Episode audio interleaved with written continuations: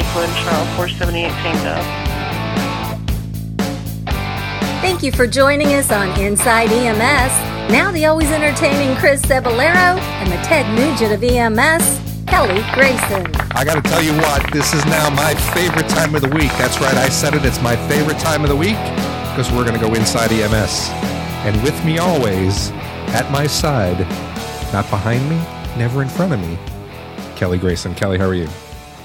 I'm good, man. I, I just got my, my internet provider replaced at the house so I can actually record from home now. And I'm in my comfort zone, man. I'm naked on my beanbag chair eating Cheetos, you know, the usual. Uh, I got to tell you, man, that's just the image that, and what a lot of people don't know is that over the past two years, we've really gone to strides sometimes to get the shows recorded to where you've oh, actually yeah. even been mobile in your vehicle and, and just to get a yes, good Wi-Fi spot and the yeah, things I that have, you don't do for the success of this show. I got to tell right, you. That's I mean, right. I have the I have the uh, the advantage and the the uh, disadvantage of living way out in the sticks, which which has its uh, benefits. Uh, uh, uh, quite a few, but one of the drawbacks is is you don't have good internet service out here. So I finally finally got something that will maintain a, a, good internet connection out here. And now I get to podcast from the comfort of my home. Awesome, man. And that's really going to be great. So, well, you know, Kelly, I think there's a lot of things to talk about today. But before yeah. we do that, I think we got a really great guest. And I'm going to go ahead and pitch it to you and let you bring him in. Yeah, let's bring him in.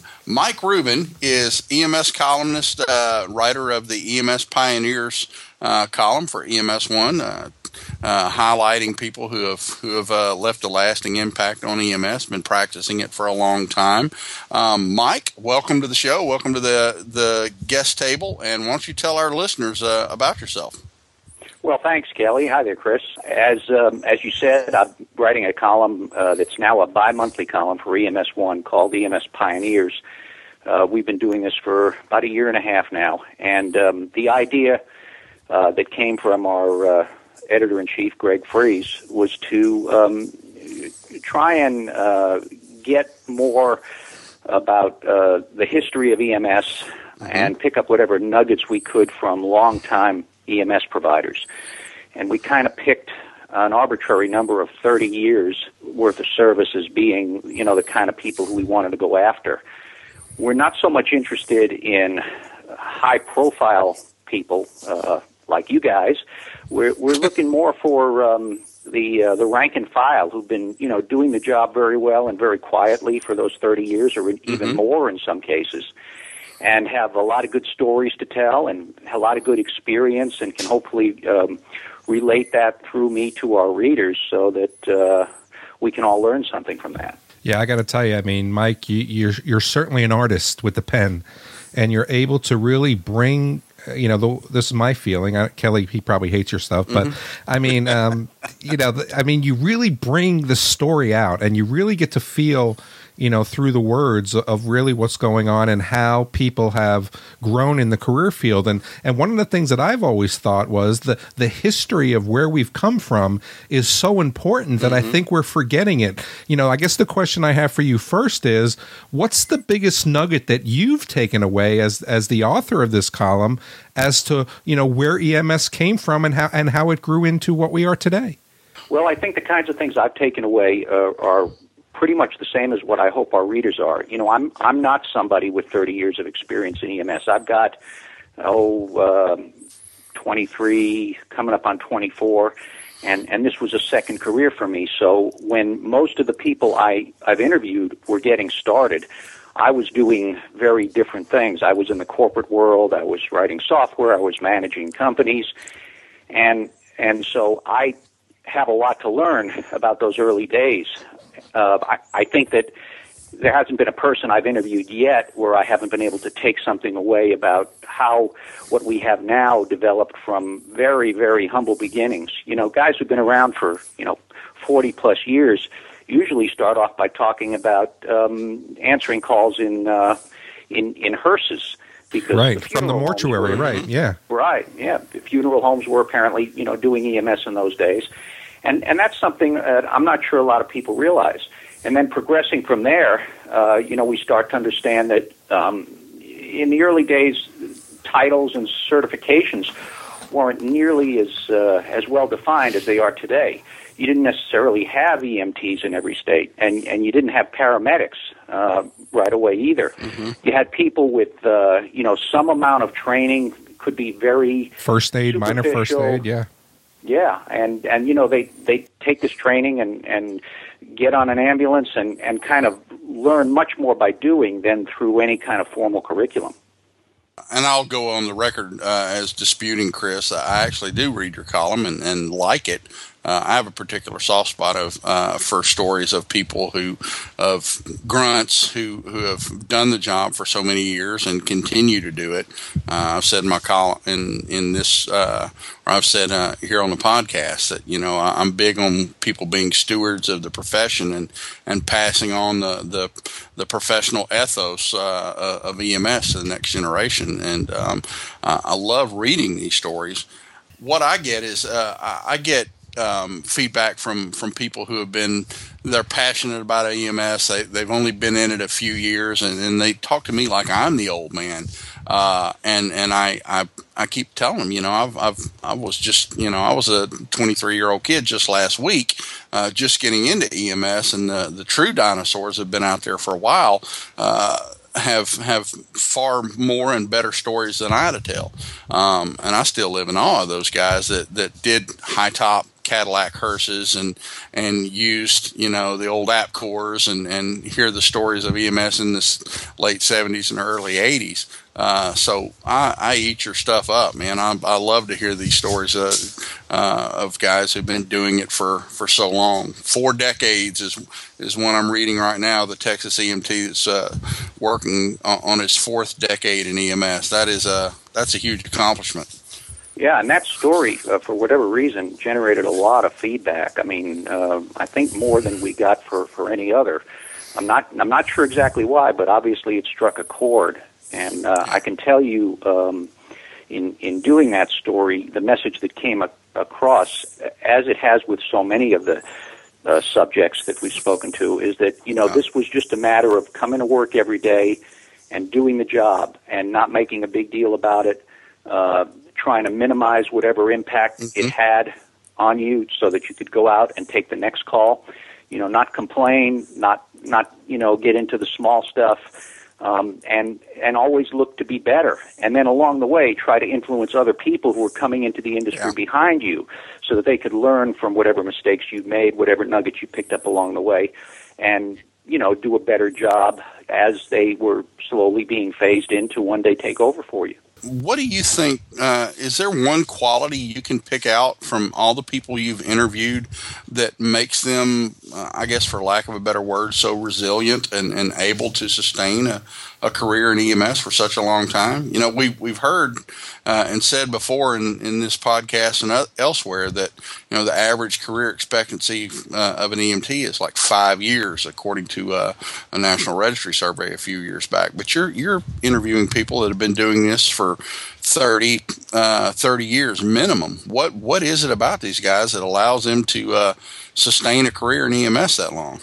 Well, I think uh, the first word that comes to mind is humility. You know, if you, if you Ah. think about what humility means, it's um, it's having a, a healthy respect for um, your uh, capacity for error and a need to to constantly uh, keep track of what you're doing and try to make yourself better. And I think when you recognize that you're you know you're imperfect and you don't get too high on yourself and you realize that every call you do can end up in a disaster if you don't you know if you don't do the job right i think i think that contributes to longevity in a career i think uh, it kind of smooths out the highs and the lows you know if, if you're um you know really impressed with yourself maybe you tend to get a little more disappointed when those life-saving calls don't come in all the time maybe what you need is just a, a firm grounding in, in the kind of work that we do. It's it, it's a noble profession, and what we do is very important. It doesn't have to all involve life saving in order to be noble. You know, they, they say the, the true test of a man's wisdom is the extent to which he agrees with you. And uh, you just took a page out of my book. Uh, about uh, you know having realistic expectations and, and, viewing yourself as a caregiver rather than uh, a lifesaver. Uh, I think that's that's a, a big key to uh, to longevity and, and powering through burnout is is realizing that you're not here to save lives. You're here to just make a bad day better in the best way you can, day in and day out for people. Yeah, I think that one of the things that goes with that as well is the the time frame that we talk about. When you talk about 30 years and 40 years, it was a different business then too. It, wasn't this, you know, get in the ambulance and drive lights and sirens. And I think over the years we've we've glamorized EMS to be this career field that it really wasn't and um, but you know, but the people that really developed the career for that. I mean, think about it. Modern day EMS is just what now, fifty years old, um, and we've now got to start thinking about where we came from. And Mike, I guess my question for you is, you know, in in the conversations that we have as leaders, uh, is EMS a career field or is EMS a stepping stone? You know, we always look at those older people that are in the, you know, in the organization. They kind of take a lot of guff for as long as they've been in. But should those people be stepping up more and being the mentors and being the leaders to these this newer generation that's trying to redefine the career field? I think a lot depends on the uh, personalities of uh, the, the folks who been doing this for a long time. You know, we were talking a bit about humility, and sometimes the way humility translates is that you're not real outgoing. Um, you're you're not someone who's necessarily going to be um, leading the the rest of the group in um, you know a rah rah kind of effort. Not everyone is comfortable being a, an official kind of mentor. Not everyone is comfortable, you know, speaking out about what's going on.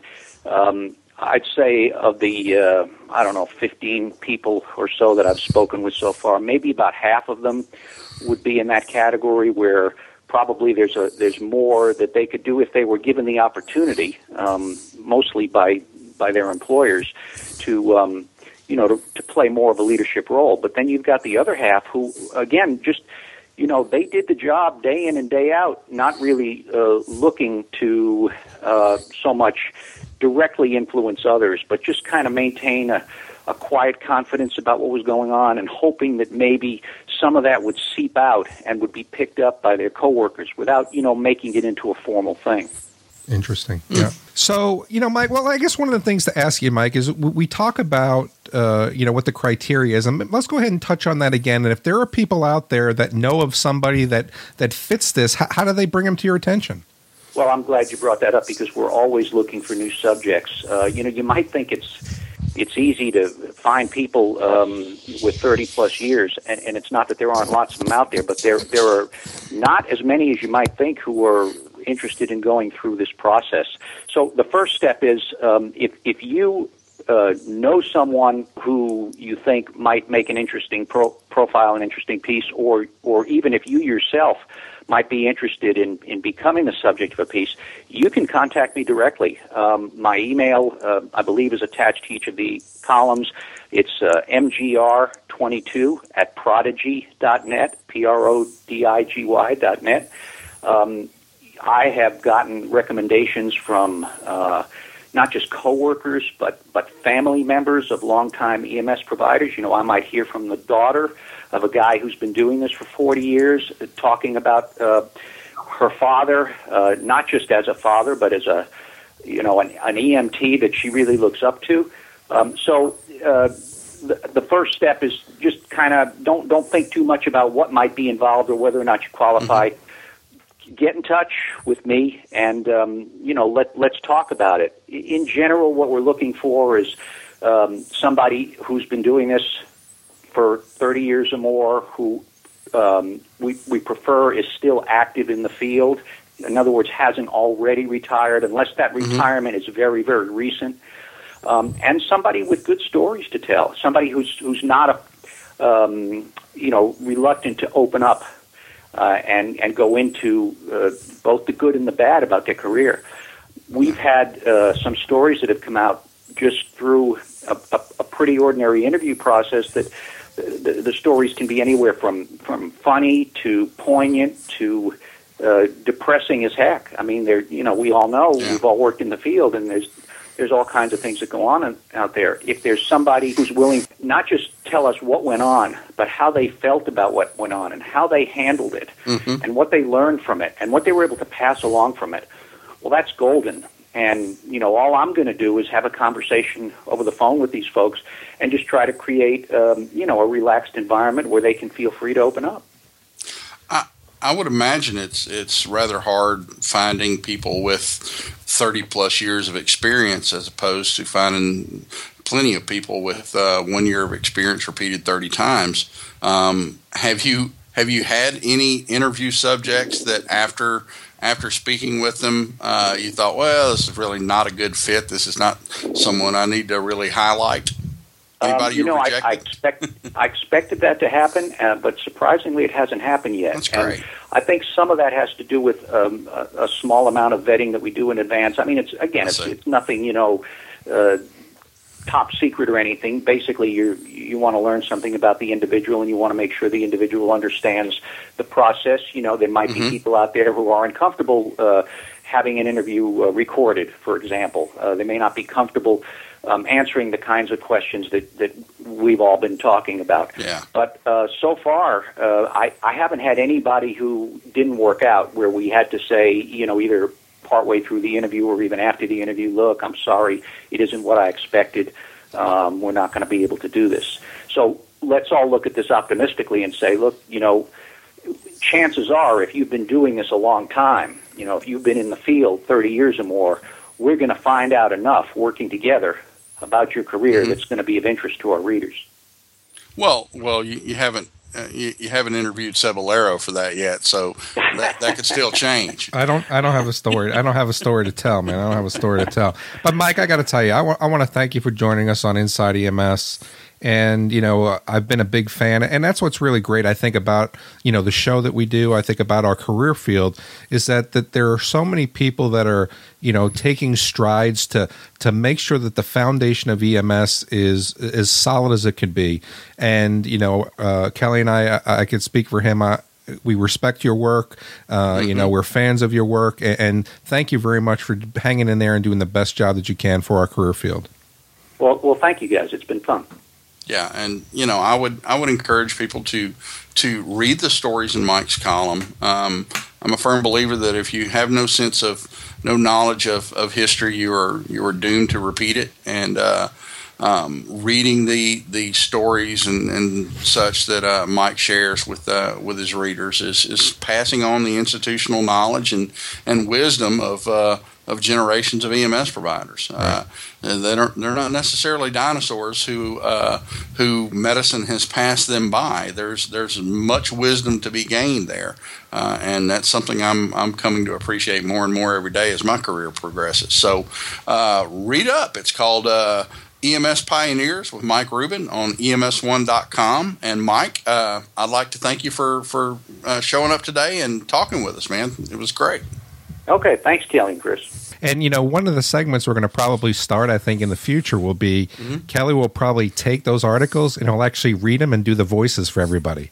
So we're re- we're really kind of excited about that. we but- had Hank Hill on last week. that's right. I, I would pay money to hear that. Yeah, that's right. Well, don't do that because Kelly will do just about anything for money. But I got to tell you what, Kelly, there, there is, you know, doing this show with you, it, it's been really fun. I mean, every day, every week we get to hang out and, you know, we, we talk up until the shows. And it, it really has been uh, an amazing opportunity to kind of share in what's going on inside EMS. And we have, you know, uh, folks on like Mike and, you know, and Kip and, and I mean, just all the people that have come on the show and are fans of the show. It, it really is something special, man. And, and, Yeah. uh, you know, it, this is really uh, what it's all about, I think. That's one of the highlights of, of doing this podcast is, is the people we have on. I enjoy it.